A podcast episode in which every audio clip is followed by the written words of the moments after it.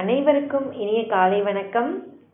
சாரல் கல்வி ரேடியோவின் வாயிலாக இந்த அழகான காலை பொழுதில் அறிவியல் உலகம் நிகழ்ச்சியின் வாயிலாக உங்களுடன் இணைந்திருப்பவர் ரா. பிந்துமாலினி இடைநிலை ஆசிரியை ஊராட்சி ஒன்றிய தொடக்கப்பள்ளி சோழவரம் திருவள்ளூர் மாவட்டம். இன்னைக்கு நாம அறிவியல் உலகம் நிகழ்ச்சியில ஒரு முக்கியமான அறிவியல் அறிஞரை பற்றி தெரிஞ்சுக்க போறோம். நிறைய அறிவியல் அறிஞர்கள் உருவாயிருக்காங்க. இது வரைக்கும் உருவாயிட்டும் இருக்காங்க. அதில் முன்னோடியாக திகழ்ந்தவர்கள் பழங்காலத்து அறிவியல் அறிஞர்கள் அப்படின்னு பார்த்தா அதோட லிஸ்ட் வந்து ரொம்ப பெருசாக இருக்கும்.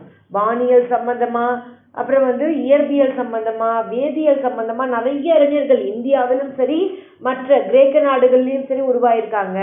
அதில் மிக முக்கியமானவர் யார் அப்படின்னா ஆர்கிமிடிஸ் இந்த ஆர்கிமிடிஸ்ங்கிற அறிவியல் அறிஞர் இவர் எதுலலாம் ஸ்பெஷலிஸ்ட் அப்படின்னு பார்த்தா இப்போ நம்மலாம் இப்போ நமக்கு அவ்வளோ திறமை இருக்கான்னு யோசிக்கிற மாதிரி இருக்குது ஆனால் ஆர்கிமிடிஸுங்கிற அந்த அறிவியல் அறிஞர் ஏதோ ஒரு துறையில் மட்டும் கிடையாது.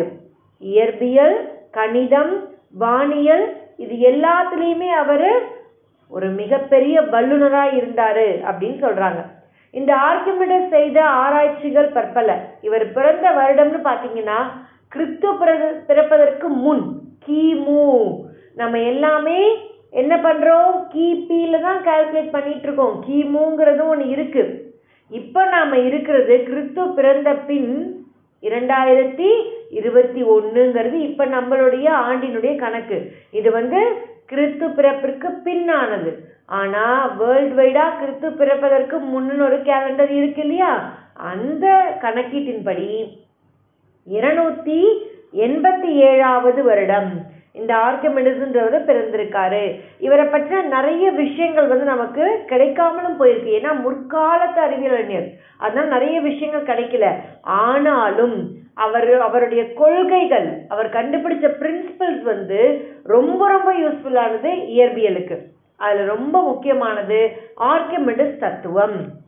சிக்ஸ் ஸ்டாண்டர்ட் மேலே போன பசங்க எல்லாருக்குமே ஆர்கமிடிஸ் தத்துவம் கண்டிப்பாக தெரிஞ்சிருக்கும். எந்த ஒரு ஒழுங்கற்ற பொருள் ஒழுங்கற்ற பொருள் ஒன்றுடைய எடை ஒரு திடப்பொருள் ஒழுங்கற்ற நிலையில் இருக்குன்னா அதோட எடை கண்டுபிடிக்கணும்னா எப்படி கண்டுபிடிக்கலாம்? அப்படின்னு ஒரு தத்துவம் சொல்லியிருக்காரு. அது என்னன்னா ஒரு திடப்பொருளை பகுதியாகவோ முழுமையாகவோ ஒரு திரவத்துக்குள்ள முழுகும் பொழுது அதனால் அந்த பொருள் மூழ்கி இருக்கிறதுனால வெளியேற்றப்பட்ட திரவத்தின் எடை. இப்போ நீங்க ஒரு கல்லை கொண்டு வந்து தண்ணிக்குள்ள போடுறீங்க அப்படின்னா கொஞ்சம் தண்ணியாவது வெளியேறும். நீங்கள் ஒரு பீக்கர் ஃபுல்லாக தண்ணி எடுத்துக்கிட்டு ஒரு கல்லை தூக்கி அந்த பீக்கருக்குள்ளே போடுறீங்க அப்படின்னா கொஞ்சம் தண்ணி கண்டிப்பாக வெளியில் லீக் ஆகும். அந்த வெளியில் வந்திருக்க தண்ணியினுடைய எடை தான் நீங்கள் போட்டிருக்க இந்த கல்லினுடைய எடை அப்படின்னு சொல்லி அவங்க கண்டுபிடிக்கலாம் நம்ம ஒழுங்கற்ற பொருளுக்கு எப்படி எடை கண்டுபிடிக்கிறது அப்படிங்கிறத முற்காலத்திலேயே வந்து நமக்கு சொல்லிட்டு போன ஒரு அறிவியல் அறிஞர் யார் அப்படின்னு பார்த்தோன்னா ஆர்கிமிடிஸ் தான்.